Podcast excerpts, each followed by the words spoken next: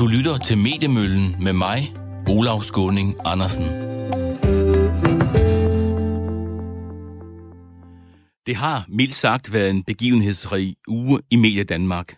Radio 4, Danmarks nye taleradio, sender for første gang i dag, og lige nu lytter du til kanalens mediemagasin, som vi kalder Mediemøllen.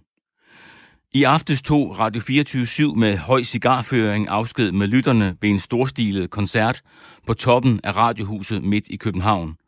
Og det er ikke længe siden, at Radio Loud vandt udbuddet om en ny radiokanal på DAB, så vi fremover får tre licensbetalte taleradioer i Danmark.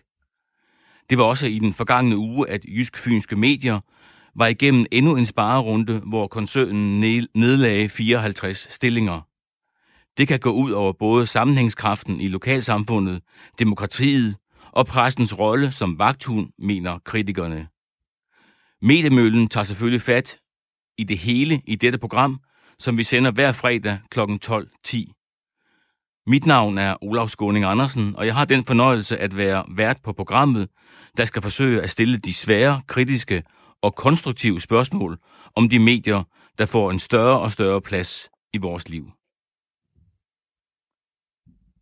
Vi begynder med noget meget aktuelt. Det er nemlig ikke mere end 10 minutter siden Radio- og TV-nævnet, den instans, der uddeler radiosendetilladelser i Danmark, ifølge planen skulle svare på spørgsmål. Lad os bare kalde dem klager for Radio 24 der blev fravalgt af Radio- og TV-nævnet. En sag, der i mange medier har fyldt meget i den forgangne uge. I stedet gik DAB-tilladelsen til Radio Loud, og det er faldet mange for brystet, både at 24-7 ikke vandt, og at Loud fik sendetilladelsen på en måde, som ifølge nogle kritikere ikke var efter bogen. Radio 24 mener, at det blev begået fejl undervejs i processen og har stillet nogle spørgsmål. Og vi har Jørgen Ramskov, direktør på det Radio 24 som nu er øh, Yesterday's News. Og velkommen til Mediemøllen på Radio 4, Jørgen Ramskov. Tak skal du have. Har 24 så fået svar på jeres spørgsmål? Nej, ikke sidst jeg tjekkede i min, øh, i min mailbox, men, øh, men øh, der kan jo ske noget, og der står også, at øh, der står på, på hjemmesiden, kan jeg se, at man vil, øh, at man vil svare, øh, øh, øh vil blive behandlet, vil de vil blive besvaret den, og herefter vil de blive offentliggjort. Så det kan godt være, at de svarer nogle politikere eller eller, eller nogle andre, der skal se svarene først. Hvor, fordi der står i hvert fald nu, hvor efter de vil blive offentliggjort på hjemmesiden. De ligger der ikke endnu i hvert fald. Okay, øh, men hvad vil du så fremhæve som de mest grælde eksempler på fejl, som Radio-TV-nævnet efter din mening har lavet? Ja, vi stiller en række spørgsmål, fordi man, øh, altså, det kan jo godt være, at vi ikke kan, kan læse regnskaber og sådan noget, men, men en af de ting, der har faldet også i øjnene, er jo, at det i hvert fald ser ud som om, at, øh, at Loud har nogle vanskeligheder med at finde ud af, hvordan man håndterer moms. Øh, der er, det ser faktisk ud som om, at der er en række udgifter, der ikke er øh, regnskabsført, øh, inklusive moms. Øh, og øh, det ser også ud som om, at, at, at Loud har, har forventet at få momsretur. Det bliver lidt teknisk, og der er meget langt fra medier her. Men ikke desto mindre er det jo noget, der er økonomisk vigtigt. Så grundlæggende har vi en række spørgsmål til, øh, til hvordan øh, nævnet har behandlet Louds budgetter. De har været meget grundige, når de har behandlet vores, synes vi. Der har man haft pincetten fremme. Og, okay, men hvorfor, og Jørgen, hvorfor øh, tager I ikke bare tingene til efterretning? Altså, det er jo et, et, et, et offentligt udbud, øh, og man kan ikke klage over det. Hvad er egentlig jeres men, grund til, at I øh, laver så meget ja, ballade ud af det? Olav, du er gammel journalist. Hvis det var sådan, at fordi det er et offentligt udbud, så er der ikke noget at klage over, så var vi sgu da alle sammen blevet arbejdsløse. Altså, hvis man har nogle kritiske spørgsmål, så skal man da stille det. Hvis man synes, der er noget, der ikke ser rigtigt ud, så skal man da prøve at få det undersøgt, om det er rigtigt. Altså, ellers, øh, ellers er der da heller ikke noget, der er Radio 4. Mener du, at der er grundlag for, at udbuddet skal gå om? Det kan jeg ikke vurdere, for det er nok bedst, at en jurist vurderer det. Men der er i hvert fald grundlag for at stille en masse spørgsmål. Og, øh, og der er også grundlag for at stille en masse kritiske spørgsmål. Det er jo sådan, at de her spørgsmål skal besvares, og så skal de jo også øh, fremsendes til, til medieordføreren, der på tirsdag har et møde, hvor de skal kigge på dem. Så lige nu vil jeg glæde mig til at bruge en weekend på at læse svarene, okay. og så vil jeg vente på, hvad politikerne siger på tirsdag. Altid. Tak fordi du var igennem, Jørgen Ramskov, administrerende direktør okay. på Radio 24 /7. Radio 4 taler med Danmark. Og her i studiet er jeg så heldig at have Lasse Jensen, mediekommentator ved Dagbladet Information og mangeårig vært på DR's mediemagasin Mennesker og Medier. Og øh, Lasse Jensen skal gøre os klogere på det, man vel godt kan kalde et radioudbud, der løb af sporet. Først og fremmest, hvorfor er vi endt i en situation, hvor det fyrer gennem luften med beskyldninger om skandaler, uren trav og politisk indblanding? Ja, det er der jo mange grunde til. Altså, for det første har 24-7 tabt udbuddet, i hvert fald indtil videre. Øh, og øh, de har jo vist sig som at være, skal vi sige, temperamentsfulde tabere. Og øh, de har så stillet en række spørgsmål, som Jørgen Ramskov øh, øh, sagde lige før, øh, og de spørgsmål skal besvares. Jeg tror, at en væsentlig grund til hele balladen er, at øh, for øh, minimand og journalister er det svært at gennemskue, hvad er det for kriterier, der ligger til grund for, at Radio- og TV-nævnet har truffet den her afgørelse. Altså, hvad er det for krav, der er til ansøgningen? Hvad er det for systemer, der skal bruges til at bedømme den? Og der må man sige, når man har læst udbudsbetingelserne, det er altså en større, både matematisk og skematisk øvelse. Øh, så det, man også skal huske, det er, at når vi journalister bedømmer sådan noget som det her, så vil vi normalt bedømme det journalistisk. Altså, så vil vi kigge på det, og meget af den kritik, der har været af Radio Louds øh, ansøgning, altså deres tanker om, hvordan de vil lave radio, at de er ujournalistiske, og der er en, en kedelig sammenhæng mellem virksomheder, der skal producere radio osv. Men hvis man så kigger på, på reglerne, så kan man sige, jamen der er til syden ikke nogen regler her, der er overtrådt. Så vi har en tendens til i pressen og som journalister at bedømme sådan en ansøgning som, at det hele er journalistik. Og en radio er jo nogle dele journalistik, og andre dele er noget andet end journalistik. Øh, jeg har brugt lidt tid på at finde 24-7's gamle ansøgning for 8 år siden. Og der må man sige, hvis vi taler om varm luft, som man har talt om på Radio Loud-ansøgning, så kan jeg ikke se ret mange af de programmer og forslag og idéer, som er i 24-7's ansøgning for 8 år siden, som rent faktisk er gennemført. Så det vigtigste er jo at vide, at det her er en juridisk i virkeligheden afgørelse. Det, som pres, eller radio- og tv-nævnet består jo ikke af journalister eller særlig sagkyndige på radio. Det består primært af jurister, et par medieforskere og en revisor. Øh, og grunden til, at det er sammensat på den måde, er jo netop, at det, som nævnet skal gøre, det er sådan meget kort fortalt.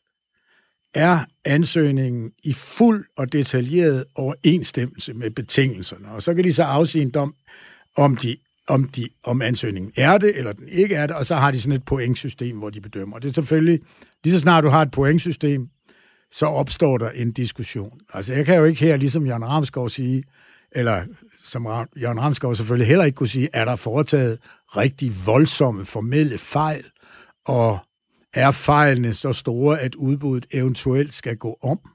Altså, det er jo det, som vi, vi så får et svar på. Kan Radio 24 kan de ikke læse? Altså, kan de ikke læse et udbrudsmateriale øh, i en professionel virksomhed og gå ind og sige, jamen, det skal vi svare på så godt som overhovedet muligt? Jo, det kan de nok, men altså, man fristes til at sige, at Radio 24 øh, altså bærende med den succes, som radioen rent faktisk har været de sidste mange år.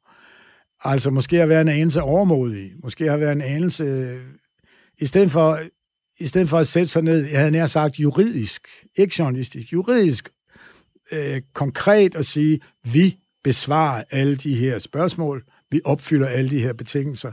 Lige så byråkratisk og kedeligt, som det kan være, opfylder vi 100 procent. Der er jo et eller andet, der tyder på, at Radio Loud, her tager slet ikke stilling til indhold og sådan noget, har været bedre til at skrive en ansøgning end 24-7. Der, der er jo en ting mere, som er interessant i det her. Det er, grunden til, at man har oprettet øh, radio- og tv-nævnet for mange år siden, og givet det her nævn temmelig store beføjelser. Det er jo netop for at forhindre, at det er politikere, der skal træffe afgørelser om disse ting. Altså det er, nævnet er et håndfast bevis på et armslængdeprincip. Og derfor er det jo interessant at se, at en række politikere, ikke mindst Jens Rode fra de radikale, han indrømmer det selv, nu overtræder armslængdeprincippet ved at, ved at kritisere øh, nævnets beslutning. Og det synes jeg i virkeligheden er mere bekymrende end øh, det andet. Mange taler om, at udbuddet skal gå om. Der er mange politikere, der vil have, at udbuddet skal gå om fra det ene parti til ja. det andet parti. Der er måske kun Dansk Folkeparti og Socialdemokratiet, der har sagt, at, at, at de ja. mener faktisk, at det har kørt øh, ud, ud, øh, udmærket, og hvis, hvis øh, et udbud skal gå om, så er der mange andre offentlige udbud, der også ja. skal, skal gå om. Kan det, med din viden, kan det egentlig lade sig gøre at lade sådan et udbud gå om? Der er kun én instans, der kan bestemme, om udbuddet skal gå om, og det er radio- og tv-nævnet. Politikerne har ingen indflydelse på det her. Altså, det er jo netop armslængdeprincippet. Altså, når man læser forretningsordenen for radio- og tv-nævnet, og udbudsbetingelserne, og loven, fordi det er faktisk radio- og tv-loven, eller radio- og fjernsynslovens paragraf 40, og et par andre paragrafer, så er radio- og tv-nævnets afgørelse, den kan ikke appelleres til anden administrativ myndighed det en, den eneste mulighed, der er, og der er jeg ikke jurist, så jeg kan ikke se, hvor stor den mulighed er, det er domstolen. Så skal den altså på en eller anden måde bringes videre til en domstol, som skal træffe afgørelse om, hvorvidt radio- og tv-nævnets kendelse, afgørelse, er forkert. Men, men det, er jo, det kan jo tage over dag. Men det lyder, hele lyder også meget, meget byråkratisk og meget mm. ujournalistisk og meget... Ja. Øh, men det her handler ikke om journalistik. Nej, det handler men om... hvis der er begået grælefejl, hvis, hvis, øh, hvis Radio- og TV-nævnet har begået grælefejl, ja. øh, skal, skal nævne så nedlægge sig selv, øh, og man skal lave et nyt, nyt nævn med et nyt udbud. Altså, der kan jo være begået så, så grælefejl, at, at øh, Radio 24-7's ansøgning faktisk er teorien, blevet miskendt i teorien kan der være opstået nogle voldsomme misforståelser eller begået nogle fejl. Det skal jeg jo ikke kunne sidde og dømme om her. Radio 24 mener jo klart i deres 15 sider lange klage, eller spørgsmål, og der er jo også stillet spørgsmål både fra Radio 4, eller fra Radio Loud og fra den tredje ansøger, DK4. Men altså, de mener, at det er forkert, så det er jo kun nævnet selv, der kan træffe afgørelse om, hvorvidt der skal være en nyt udbud. Det er faktisk sket i et par tilfælde før, men, men en af grundene til, at der er så meget diskussion om det her, det er, at før har der været taget om sådan små, bitte, lokale sendetilladelser øh, og andre små ting. Nu er vi inde i en situation, hvor Radio 4, Radio 24 har opbygget en kæmpemæssig goodwill. Øh, medierne øh, omfatter helt tydeligt Radio 24 med stor positivitet. De omfatter i den grad sig selv med stor positivitet at, at vi pludselig har fået lavet sådan en storm, som jo i høj grad også finder sted på de sociale medier, at der ligger et pres nu.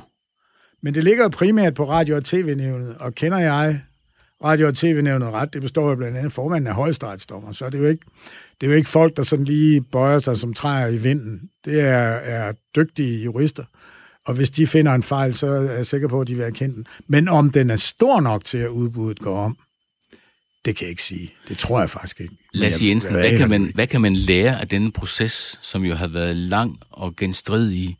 Og... Man, kan lære, man kan lære en ting. At hele konstruktionen med, at vi har nogle private virksomheder, som søger om penge i virkeligheden. Det er jo ikke længere sendetilladelser, når det er DAP. Altså, du og jeg kan lave en radio i morgen og købe en DAP-kanal. Øh, at når vi laver den konstruktion, og vi er det eneste sted i verden, hvor den eksisterer, hvor vi har private virksomheder, der driver en radio, public service radiokanal 100% for skatteydernes penge, så har vi der en modsætning, som er rigtig svær byråkratisk at komme udenom. Øh, at, at vi i virkeligheden har noget helt nyt. Vi har jo ikke oplevet den her kamp før. De to sidste udbud, FM-udbuddet, som Radio 4, som vi sidder og snakker i her, vandt. Det gjorde de, fordi de var eneste ansøger. 24-7-udbuddet, FM4-udbuddet for otte år siden, som 24-7 vandt, fordi de var eneste ansøger. Det vil sige, hele den her proces og sådan noget var uinteressant. Der var kun én ansøger.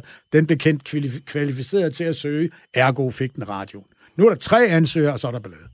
Tak for analysen til Lasse Jensen, mediekommentator på Information. Selv tak. Radio 4 taler med Danmark. Jysk-fynske medier, der udgiver mange dagblade og lokalaviser på Fyn og i store dele af Jylland, gennemførte i den forgangne uge en sparerunde, hvor de nedlagde 54 stillinger. På tre år har koncernen, der står bag aviser som Aarhus Stifttidene, Fyns Stifttidene, Vejle Amts Folkeblad og Jyske Vestkysten, ifølge fagbladet Journalisten nedlagt 120 af 500 redaktionelle stillinger. Det er der helt sikkert mange gode grunde til, men i dag skal vi ikke tale om digitalisering eller nedgang i annonceindtægter. Vi skal tale om, hvad det betyder for journalistikken, for demokratiet, for sammenhængskraften, at der i dag er langt færre journalister til at holde politikere og virksomheder i ørerne og til at fortælle borgerne, hvad der rent faktisk sker i deres lokalområde. Vi har ringet til Ingrid Trier, der er journalist i Hedensted Kommune for Jysk Fynske Medier. Velkommen til Mediemøllen, Ingrid. Tak skal du have. Og jeg vil gerne starte med at spørge dig, hvad er forskellen på dit job i dag og det job, du havde for 10 år siden, da der var langt flere journalister? Man kan sige, at der, der er sket to væsentlige ændringer i mit job. Øh, for, for godt og vel 10 år siden, da jeg blev ansat på Horsens Folkeblad, så havde vi øh, fuld fokus på den daglige avis. Den der trygte sag, der blev sendt med avisbudene øh, ud til abonnenterne. Øh, Øh, I dag der udkommer vi på en række forskellige platforme ud over avisen. Vi er web first, vi laver video og andet digitalt indhold, og vi laver opslag på sociale medier osv. Øh, den anden forskel, det er, at øh, tørringområdet, som jeg dækker, øh, det blev dengang dækket af en journalist på Horsens Folkeblad, en journalist på Vejlams Folkeblad og en journalist på den lokale ugeavis Tøring Folkeblad. I dag så er det, det mig, øh, der ene man laver i hvert fald størstedelen af det tørringsstof, der kommer i alle tre medier. Så du har travlt. Øh, hvilke konsekvenser får det for læserne, at I nu er færre journalister til at skrive om det, der sker i lokalområdet? Jamen faktisk, øh, helt grundlæggende, så mener jeg faktisk, at vi laver en, en bedre avis, end vi gjorde for 10 år siden. Det kan lyde mærkeligt, men, men man kan sige, at tvunget af omstændighederne, så er vi, øh, er vi blevet nødt til at lave en langt skarpere prioritering af, hvilke historier det er, vi laver. Og vi har også fået nogle, nogle redskaber, nogle øh, øh, digitale, tekniske redskaber, der hjælper os til at give et, et meget mere kvalificeret bud på, hvad det er for nogle historier, vores øh, læsere interesserer sig for. Og vi er blevet bedre til at bruge vores kræfter der, hvor det batter noget. Men man kan også sige, at den der øh, knivskarpe prioritering, det betyder selvfølgelig også, at vi er øh, ofte nødt til at skuffe nogle kilder, øh, som, som ringer til os og havde håbet at se os til, til et eller andet arrangement. Altså, vi er, ikke, øh, vi er ikke ude til helt så mange gymnastikopvisninger, som vi var førhen, og vi laver heller ikke helt så mange guldbryllupsinterview eller, eller reportager for ting, der sker i weekenden.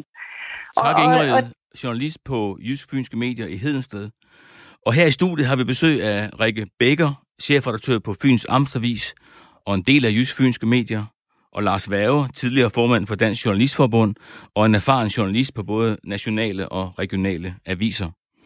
Rikke, hvad siger du til det, du, du hører her? Øh, Ingrid fortæller om, hvordan det er at være øh, journalist nu, og øh, der er en masse ting, som man går glip af, når man skærer ned i et lokalsamfund. Jamen, jeg synes, øh, Ingrid sagde det øh, rigtig godt, og det er også det, øh, vi oplever på Fyns Amtsavis. Fordi vi kommer også til at skuffe kilder. Men jeg synes også, hun sagde nogle ting rigtig godt, at i forhold til, at vi er sindssygt skarpe til at prioritere, og på, på nogen måde lave et bedre udkomme end for 10 år siden. Jeg var der også for 10 år siden, tilfældigvis på Fyns Amtsavis, som redaktionschef, og der ved jeg også, at chefredaktøren der før mig, havde cirka dobbelt så mange mennesker under sig, som jeg har nu. Og det vil jeg bare sige, selvfølgelig kan det mærkes. Altså, vi har en ringere kulturdækning, vi har mindre øh, fokus på de bredere samfundshistorier. Men noget af det har man jo så fået i kraft af, af det gode samarbejde i jysk-fynske medier. Men selvfølgelig men, kan det mærkes. Men man kan jo sige, øh, det der betyder, det, det, det kit, der er med til at, at, at, at samle et lokalsamfund, det kan jo netop være, at man laver øh, en fortælling om øh, gymnastikopvisningen, og man skriver portrættet af, af, af kvinden, der fylder 80, og andre meget, meget lokale ting, som man ikke kan få via et samarbejde. Altså betyder det ikke noget for sammenhængskraften, at I er langt, langt færre til at lave journalistik i jeres lokalområde? Jo, det betyder da helt vildt meget. Og, og nu, nu øh, snakker vi om, at vi er, er vagthund, øh, men øh, vi kender jo også alle sammen øh, professor i journalistik, øh, Peter Brugs, hans øh, forskellige hundetyper. Øh, både, både vagthund og jagthund og hyrdehund og redningshund. Og så har vi jo også nede hos os tilføjet ordet øh, selskabshund, fordi det er vi altså også indimellem.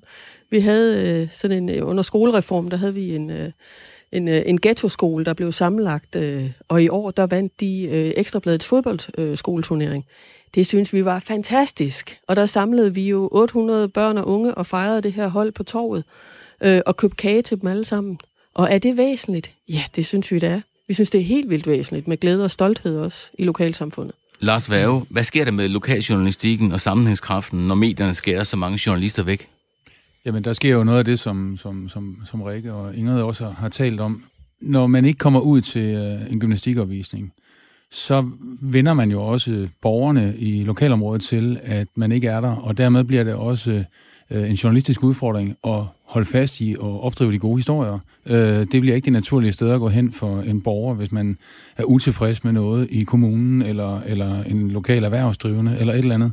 Så kan det være, at man bruger Facebook, man bruger øh, de sociale medier øh, til at og, og, og, hvad hedder det, at gøre redde for sin utilfredshed med magthavere af enhver art. Og så bliver det derfra, avisen får sin historie, det bliver derfra, radioen får sin historie, i stedet for, at det var direkte ind, øh, som det var øh, i gamle dage. Øh, som du sagde øh, i din indledning, så har jeg også for mange år siden, efterhånden 25 år siden, været på, på Vejlands Folkeblad. Øh, dengang var det, øh, var det kun en avis, man lavede, og man lavede en, en udgivelse en gang om dagen. Det er klart, at hele den strukturelle udvikling, der har været med medier øh, og mediebilledet, det påvirker alle journalister. Øh, der er ikke nogen journalister i dag, der, der, der ikke øh, producerer til online. Der er rigtig mange journalister, der også tager billeder og levende billeder osv. Og, og det er jo en, en udvikling, som man kan sige, den kan vi ikke gøre så meget ved. Den, den er der, og den skal vi forholde os til. Men, men når den så går hånd i hånd med, at der bliver færre til at lave det, så er det klart, så presser det produktet i en eller anden forstand. Og det er dejligt at høre, at man synes, at, at, at det produkt, man laver i dag, er, lige så godt eller bedre end det, det var for 10 år siden. Men vilkårene er også nogle andre i dag, end de var for 10 år siden. Også for læserne, også for brugerne. Rikke, Bre, øh, Rikke Bækker, øh, du taler om selskabshund, man kan tale om øh, en jagthund, og man kan tale om, at, øh, at medierne har en, en lang, lang skarpere rolle, så man skal holde øje med, med magthaverne. Det er jo en anden del af det. Altså noget af, at man laver relevant journalistik, det skal man altid lave for øh, brugerne og for læserne, men der er også en anden rolle, hvor man skal holde magthaverne i ørerne. Ja, for pokker. Formår I det? Ja, det synes jeg, vi gør stadigvæk. Jeg vil også sige, at jeg synes, det er under pres.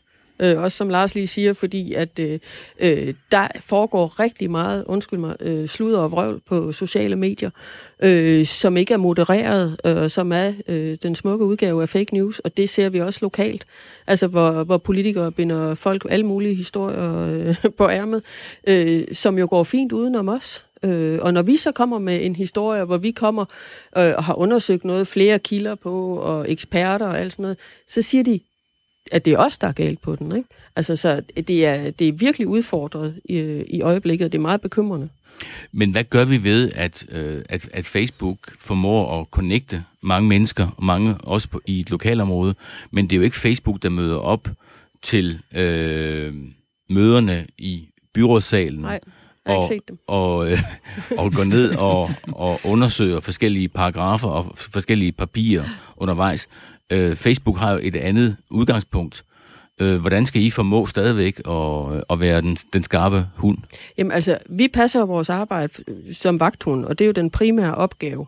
Øh, altså jagthund gør vi også, og det andet det er, når vi har overskud til det ved siden af. Men vi sidder jo rimelig alene i byrådssalene rundt omkring. Øh, nu så jeg for eksempel i aftes, at øh, Odense-redaktøren havde lagt op, altså her taler vi Odense, det er landets tredje største by, der sad en mand i presselogen og dækkede det møde. Hvor er alle de andre medier? Ja, det ved vi jo godt. Der er en megatrend med, at alt skal centraliseres i øjeblikket. Øh, det er herligt, vi sidder i Radio 4 lige nu, så det ikke kun er København. Øh, men hvor er alle de andre? Det er da dybt skræmmende for demokratiet, der sidder en mand og dækker et byrådsmøde i landets tredje største by. Lars Værge, man taler jo tit om, at øh, rådhusene har fået kommunikationskonsulenter i et antal, som øh, fuldstændig outmanøvrerer øh, journalistikken og journal, antallet af, af journalister. En hver virksomhed med respekt for sig selv, selv en mindre virksomhed, har en kommunikationskonsulent eller kommunikationschef, som kan ligesom være klar, hvis nogen enkelte journalister, som det bliver langt, langt færre af, øh, ringer og har en kritisk historie. Hvad er det for en udvikling, hvis vi ser på det i lokaljournalistikken? Hvad er det for en udvikling, vi, vi der er viden til? Jamen, jeg vil sige, det er den største øh, og vigtigste mediehistorie i det hele taget i det her land. Øh, I går så vi øh, tusindvis af mennesker stå forsamlet foran en øh, københavnsk øh, radiostation, Radio 24 da den skulle lukke.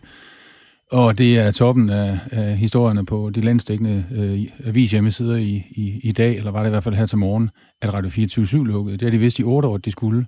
Øhm, men den udvikling, der foregår i de lokale og regionale medier på landsplan, er meget, meget vigtigere for det her lands øh, sammenhængskraft, end øh, om der er en radiostation i København eller i Aarhus, øh, hvad hedder det, som er finansieret af, af statslige midler. Den udvikling, som vi ser her, den, den betyder jo, at på den ene side, så har kommuner og har et legitimt øh, ønske om, og det har de altid haft, om at, at komme ud med, når de gør noget godt hvis der er, også når der er nogle ting, der skal meddeles til offentligheden i forhold til, at der er en vej, der skal øh, lukkes, fordi der skal øh, laves øh, grøfter, eller hvad ved jeg, et eller andet. Altså det, det, det har en kommune jo en, en interesse i at få fortalt på en måde, så det er forståeligt. Man kan godt argumentere for, og der er en vis sandhed i, at, at kommunerne jo også tager konsekvensen af, at medierne har det værre, at de så siger, men vores meddelelsesbehov er jo stadigvæk stort og det er i en foranderlig tid, så vi, vi har også behov for at styrke kommunikationen fra kommunen, når nu avisen, den lokale radiostation, ikke i samme omfang som tidligere interesserer sig for os. Det er klart, der er en udvikling der, men omvendt er der også en gardering i det fra kommunernes eller andre magthavers side i forhold til at dæmme op for eventuelle kritiske tilgange. Rikke Bækker, I har skilt jer af med mange redaktionelle medarbejdere i Jysfynske Medier. Alligevel siger Peter Aare, den ansvarshavende chefredaktør i koncernen, at det ikke er noget, læsere og brugere vil finde ud af. Er det ikke alt for nemt øh, chefsvar at komme med? Øh, jamen, det er jo vores opgave, også mig som chefredaktør, at sørge for, at, øh, at det finder vi løsninger på. Altså, jeg sad selv onsdag morgen øh, kl. 8 og ringede øh, og snakkede med, med to øh, medarbejdere, som jeg afskedede. Øh, og jeg skal lige nu til at finde ud af, hvem løser de opgaver fremover. Nu er jeg øh, øh heldig øh, på Men det er jo mærkeligt, at hvis man fyrer så mange mennesker, at det ikke går ud over noget, som læsere og brugere kan se. Jamen, hvis du tager det over 10 år, der er jo rigtig mange øh, journalister, man mangler øh, landet bredt, og som Ingrid startede med at sige fra Hedensted, vi kæmper jo hver dag og har fået nye værktøjer. Selvfølgelig kæmper vi for det. Så jeg tror faktisk, at øh, med de folk, der er der lige nu, og de hjælpemidler, vi har, øh, så bliver det afbødet. Det bliver ikke så slemt. Men jeg synes da selvfølgelig, at vi lige nu skal trække vejret og vende skråen og tænke nogle nye tanker. Men altså, det er jo det, iværksættere gør hele tiden. Finde nogle nye, nye løsninger på tingene. Det kommer vi efter. Tak til Rikke Bække, chefredaktør på Fyns Amtsavis, og tak til Lars Værge, journalist, tidligere formand for Dansk Journalistforbund. Mediemøllen. Lyt med hver fredag kl. 12.10. Det er vist ingen hemmelighed, at du lige nu lytter til en spritny radiokanal, der hedder Radio 4. Men hvad vil denne kanal egentlig gerne? Det kan jeg passende spørge kanalens administrerende direktør, Anne-Marie Dom om. Velkommen til dig. Tak skal du have. Og tillykke med øh, Radio 4. Hvordan er premieren gået? Jamen, vi synes, den er gået rigtig godt. Altså, både i, øh, i nat eller øh, ved midnat, da vi øh, overtog senderen, og, øh, og sendte live og havde øh, reporter ude i hele landet. Øh, og natten igennem, og også øh, da vi gik i morgenflade øh, og øh, lancerede øh, nyheder og aktuelle historier, synes jeg, det gik rigtig godt. Øh, nogle gange så drillede øh, knapperne også lidt, fordi vi øh, har ikke haft så lang tid til at øve som vi gerne ville have haft, men, men øh, jeg synes alt i alt, det gik rigtig godt, og, øh, og vi har fået afviklet nogle programmer, som er virkelig gode, og vi håber, at, øh, at lytterne tager godt imod dem. Ja, og vi står midt i et af dem øh, lige nu. Hvordan ja. adskiller øh, den kanal, som I øh, gerne vil lave, sig fra Danmarks Radio og fra Radio 24 som altså Danmarks Radios P4 og øh, Radio 24 hvis FM-kanal I jo overtager? Jamen, man kan sige, at øh, vi øh, er jo for det første placeret et, øh, et, øh, et et stykke vej uden for hovedstaden, kan man sige, hvor vi har vores øh, hovedredaktion. Øh, men vi har så også en redaktion i København, og det er jo den, du sidder i, og jeg sidder faktisk i Aarhus. Så, øh, så der er jo den fordel, at, øh, at vi kan have kilder, vi kan have medvirkende og værter, som kommer fra hele landet. Det er lige let, om man kommer fra Øst- eller Vest Danmark. Man kan, få, man kan få adgang til studierne. Plus at vi kommer til at prioritere at være rigtig meget til stede derude. Der er rigtig mange, der har spurgt, om det så er regionalt indhold, vi skal lave, ligesom øh, P4, men det er det jo ikke. Vi er en landstækkende øh, taleradio, øh, og det betyder, at der vil for det første ikke være regionale sendinger. Vi sender det samme indhold til hele Danmark på én gang, øh, og vi vil heller ikke opleve, at øh, der er så meget musik, øh, som der er på øh, det regionaliserede øh, P4, fordi vi er en taleradio først og fremmest.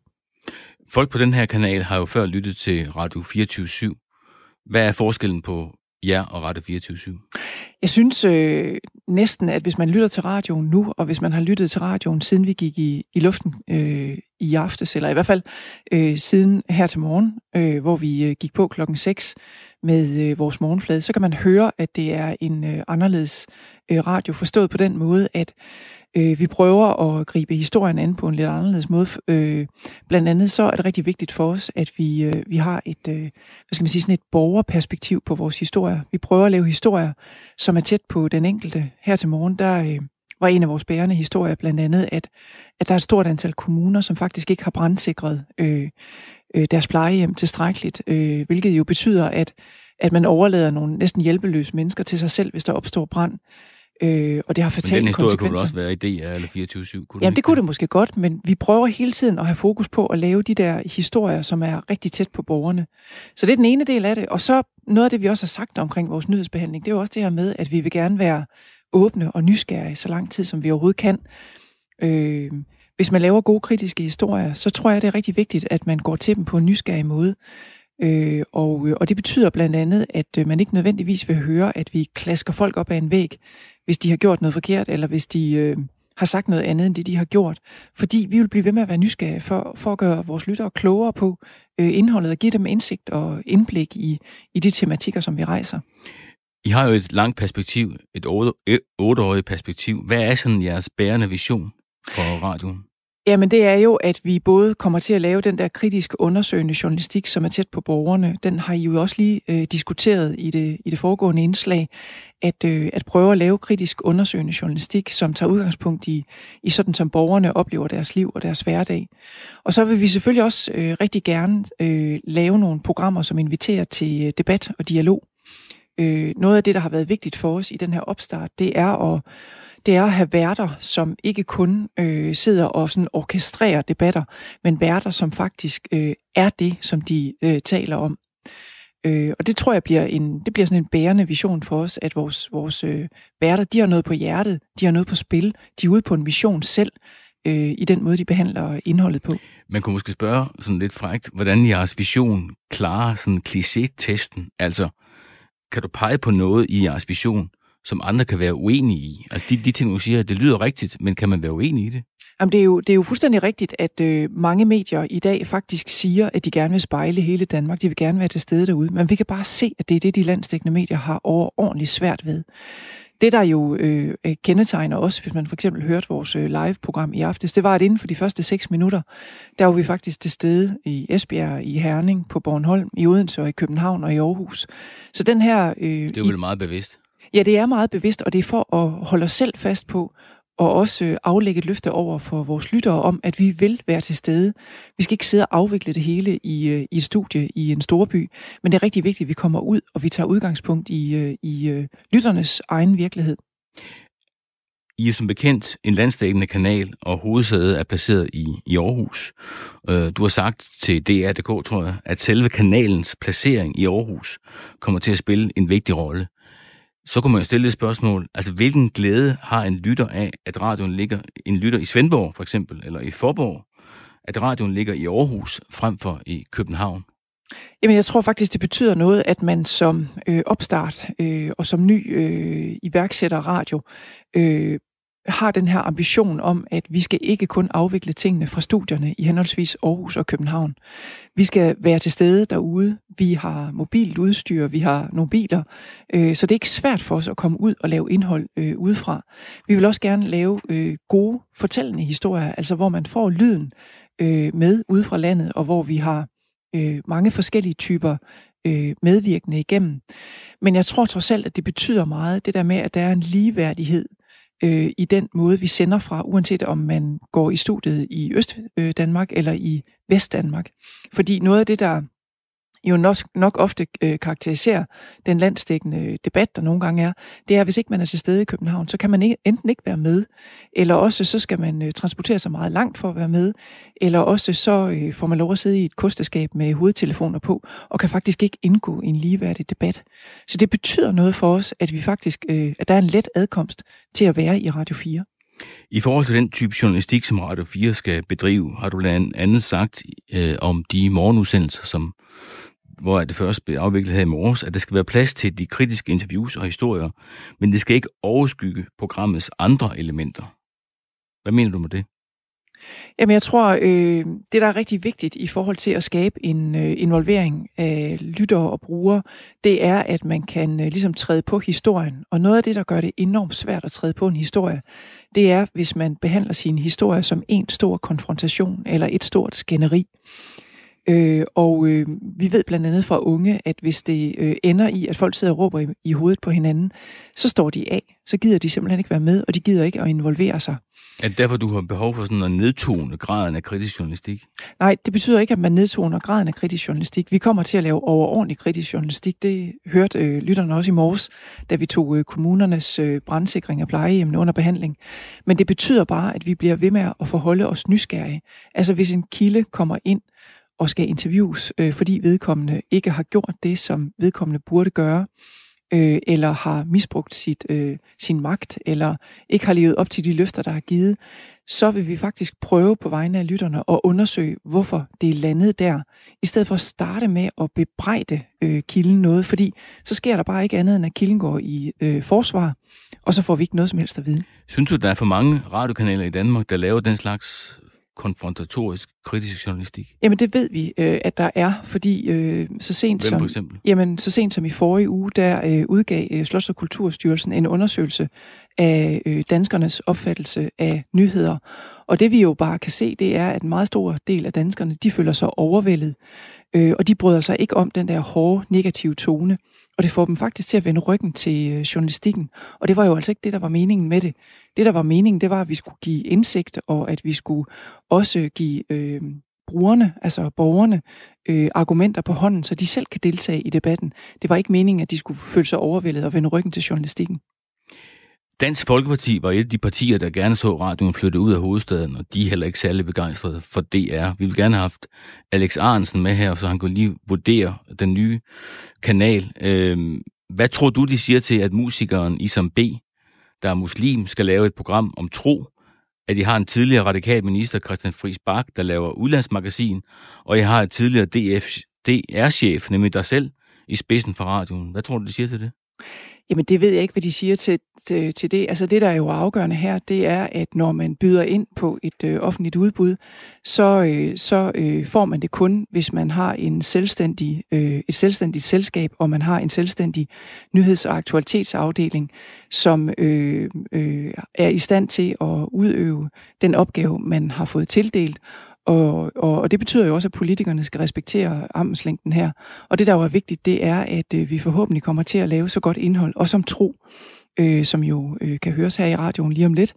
Øh, men, men, men når man har hørt indholdet, så håber jeg, at uanset hvilket partifarve man har, så føler man sig inspireret og engageret i, i øh, de emner, vi vælger at behandle. Anne-Marie Dom, direktør på Radio 4.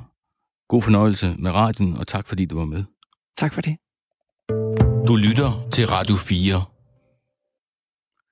Udbuddet om en ny landsdækkende DAB-kanal gik som bekendt til Radio Loud og ikke til 24-7 eller DK4, som også har søgt.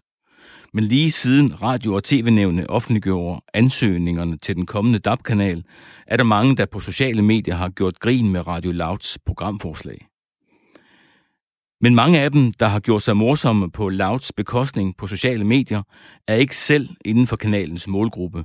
Radio Loud siger nemlig, at de vil lave radio til de 15-32-årige. Derfor har vi inviteret to, der faktisk er inden for Louds målgruppe i studiet. Alfie Bayer Jønsson, 20 år, Freja Kvistgaard Marot, 19 år. Jeg er interesseret i at høre, om I, som jo er unge, synes, at Radio Loud lyder som en radio, I gerne vil høre. Så nu vil jeg læse nogle af de programforslag op, som Radio Loud er kommet med i den, i den ansøgning, som, som de vandt DAB-udbuddet med, og så skal I egentlig bare fortælle mig, om det lyder som et program, I gerne vil høre. Ja. Natverden live. Dette program afvikles af en vært, som selv afvikler. Verden er personlig og vedkommende, og gerne lidt, kant, lidt kantet. Ambitionen med programmet er at holde lytterne i hånden hen over natten. Værterne er, er der for dem, der mangler selskab, og for de nybagte forældre, der ikke kan sove. De er der for at lytte og tale. Verden er der, når vi venter på noget stort. Svar på optagelse. En kæreste skal komme hjem. En rejse. De er der som et vindue til natten og et vindue til den verden, der er vågen, og ikke mindst et vindue til en stor verden af nyheder og begivenheder på den anden side af kloden. Værterne er personlige, varme og venlige. Var det noget, som I kunne tænke jer at høre? Altså, jeg vil sige, det kunne faktisk sagtens øh, fungere, tror jeg, på nogle punkter. Øhm, I forhold til, at det er der måske nogle mennesker, der har kunne have brug for. Men samtidig føler jeg også, at det er måske lidt begrænset, hvor mange der lytter med på det tidspunkt af døgnet, øh, inden for målgruppen i hvert fald. Ja, jeg vil sige, jeg er i hvert fald øh, studerende, så øhm, om natten, der sover jeg i hvert fald. Øh, så, så er det ikke et program, du vil lytte på? Jamen, det, det ved jeg ikke. Jeg tror ikke, jeg ville tænde radioen for at høre det, men, øh, men det kunne da sagtens være, at der var nogen, der ville øh, kunne, kunne finde en anden tryghed i at øh, have sådan et nattefællesskab. Godt. Så tager vi øh, et andet et, som har været meget omtalt. Det hedder Kollegekøkkenet. Det skal sendes søndag fra 21 til 23. Scenen er køkkenet i et kollegie. Åben mikrofon. Vi udfordrer vores eget medie og de unge ved uredigeret at sende fra et kollegekøkken hver søndag aften. Her sættes unge studerende i stævne i køkkenet. Pladsen tilfælder de første 4-6 personer, der træder ind i køkkenet kl. 21. Vi har udvalgt nogle emner, som trækker og diskuterer, og vi har en teknisk afvikler på stedet, der sikrer, at vi får radio ud af æderen. Ellers er der ingen redigering. Der er dog altid en producer, der lytter med. Hvad siger I til det? Det er i hvert fald sent at lave aftensmad. Øhm, 21 til 23. Men ja. øh, altså jo, det kunne da sikkert være sjovt. Der, jeg tænker, der er enormt meget risiko forbundet med at lave sådan et program. Der er mange ting, der kan, øh, der kan gå galt, eller man kan ende med, at der overhovedet ikke sker noget. Øh, det kan blive super påtvunget noget af det, forestiller jeg mig. Den er i hvert fald, den er, den er 50-50, vil jeg sige. Altså, det er meget, den kan virkelig gå begge veje. Det kan sagtens gå hen og være rigtig, rigtig sjovt, men det tror jeg også, så kommer det til at have meget at sige, hvem det er, man smider ind i det køkken. Øhm, om det er noget, man vil synes er sjovt og interessant at høre med på. Og det kan måske også hurtigt gå hen og blive sådan larm, og sådan komme til at afbryde hinanden, og ja. Men er I nysgerrige efter at høre, hvad der foregår på et kollegekøkken? Ja, vil da nok give det en chance at se ja. derfra, men Især hvis man kender nogle af dem, der er med. Ja. Ellers kunne det jo lidt gå hen og blive lidt internt, tror jeg. Ja. Men, men, men burde man ikke øh, state det, han har sagt, øh, udvælge nogle, nogle personer, jo. som er vigtige? Mm. Var det en mulighed for at gøre det, så, så man vidste, Helt at det blev interessant? Helt klart. Nogen med noget på hjertet, og nogen man måske ved, hvem er, nogen man blande, blande et lidt, lidt sjovt mix, øh, som man også nogle gange ser på tv med mennesker, man måske ikke helt tænker vil hænge sammen, men der måske fungerer et eller andet alligevel. Nogen, der er mega sjove, og nogen, der er sindssygt kloge på et eller andet, og sådan har været igennem nogle ting, så der kunne komme noget spændende på bordet. Sådan lidt mere reality-agtigt? Ja, ja, måske noget derhen af. Ja, man kunne have et tema. Øhm, I hvert fald så der er et eller andet, øhm, man kan vende tilbage til, øh, så det hele ikke bare går op i at øh, skære champignoner og skrælle guldrødder. Har I nogensinde været på et kollegekøkken, hvor der virkelig fandt noget interessant sted? Ikke, ikke sådan rigtig, nej. det er meget begrænset, hvad der er sket der. I det hele taget, øh, radio på en DAB-kanal, er det noget, som øh, I kunne finde på at lytte til? Altså lytter I til DAB normalt? Er, er DAB en, et, et sted, hvor de unge går hen og finder deres medieforbrug? Altså, Ja, det er der vel måske nogen, der gør. Øh, personligt er, det, er radio kun noget, der finder sted i min verden, når jeg laver mad og bare lige tænder for radioen for at have noget baggrundsstøj. Altså det, som jeg rigtig gerne vil høre, det hører jeg efter, det er blevet sendt som podcast. Altså sådan, når jeg lige kan finde tid til det, og når jeg føler for at høre noget. Men hvordan er dit øh, medieforbrug, Alfie? Øh, Freja. Freja. Ja. Øh, jamen altså, jeg, jeg lytter også øh, en hel del til podcast. Øh, også podcast øh, af, udsendelser, der har været sendt live. Øh, men, øh, men jeg vil sige, altså jeg er også blevet meget øh, selektiv øh, i, hvad jeg lytter til, og hvad jeg har lyst til at sætte mig ind i, fordi jeg føler, at rigtig mange af de muligheder, man har, at rigtig mange af de ting, man kan lytte til, er også noget, der kræver, at man følger op på det, og man har lyttet med gangen for inden, og man lytter med næste gang. Øhm, så der skal, der skal en del til øh, for at fange mig. Alfie, hvad lytter du til på podcast? Åh, oh, øh, alt fra sådan lidt fjollet podcast til dokumentar podcast til øh, jamen, folk, der bare sidder og hyggesnakker lidt. Øh, ting, som kan være interessante om gamle historier og sager, der har været, og politikradio og alle sådan nogle ting. Så meget blandet faktisk. Der er jo mange medier, og alle medier vil jo gerne ramme de unge, fordi de unge er købedygtige, og de unge de øh, vokser op, og hvis man får fat på dem tidligt, så er det vigtigt, og den slags ting. Så der er lavet rigtig mange øh, forsøg på at ramme de unge som en målgruppe. Men, men efterspørger I egentlig medier specielt lavet til unge, eller efterspørger I bare medier, som øh, generelt er interessante? Jamen, altså det er, det er faktisk øh, meget tæt forbundet med nogle af de tanker, jeg har gjort mig omkring øh, øh, nedlæggelsen af Radio 24 øh, fordi jeg netop har sat stor pris på den øh, kvalitet, der har været øh, indholdet der øh, på en kanal, der har kørt i flere år, og, øh, og som laver rigtig, rigtig grundig øh, kritisk journalistik. Øh, og det er noget af det, jeg nyder at lytte allermest til. Øh, det behøver ikke altid være øh, ungt og friskt og fjoget. Øhm, det, jeg kunne forestille mig, at der er rigtig mange unge, der også sætter stor pris på, at der bliver øh, givet mulighed for at lytte til nogle ting, der, øh, der er lidt mere øh, øh, ja, relevante, måske vigtige. Alfie, efterspørger du øh, medier, der er lavet specielt til unge mennesker? Nej, jeg tror på mange punkter, jeg har det lidt ligesom Freja, at øh, der, er bare, der, der kommer rigtig meget hele tiden sådan kastet efter de unge, og nu skal I, hvad med det her, og det her, og det her. Det bliver meget, som Freja siger, meget lidt for ungt og frisk, og ung med de unge, i stedet for bare, vi kan godt finde os til rette alle mulige andre steder. Øh, jeg tror, at de mm. glemmer, at unge interesserer sig lige så meget for det, som folk måske vil mene er lidt kedeligt i forhold til ens alder. Altså, vi kan også godt lide at lytte til politik og til spændende sager og historier. Øhm, så det behøver ikke at være fuld fart fremad hele tiden. Men tror jeg, at jeres oplevelse af kvalitet adskiller sig, hvad, der, hvad voksne i anførselstegn synes er kvalitet? Øhm, jeg tror altid, der vil være sådan en, øh, en forskel på, hvad man sådan, øh, nyder allermest at lytte til som ung eller som voksen. Øhm, men jeg føler, at øh, altså, det, der skal gøre en radiokanal, er, at der er noget, som øh, der er noget for alle. Øhm, altså, øh, jeg har siddet og brugt mange timer øh, på at lytte til den korte radiovis med min mor, som næsten er 50. Øhm, og øh, jeg, jeg regner ikke med, at hun har tænkt sig at, øh, at høre øh, kollegiekøkken.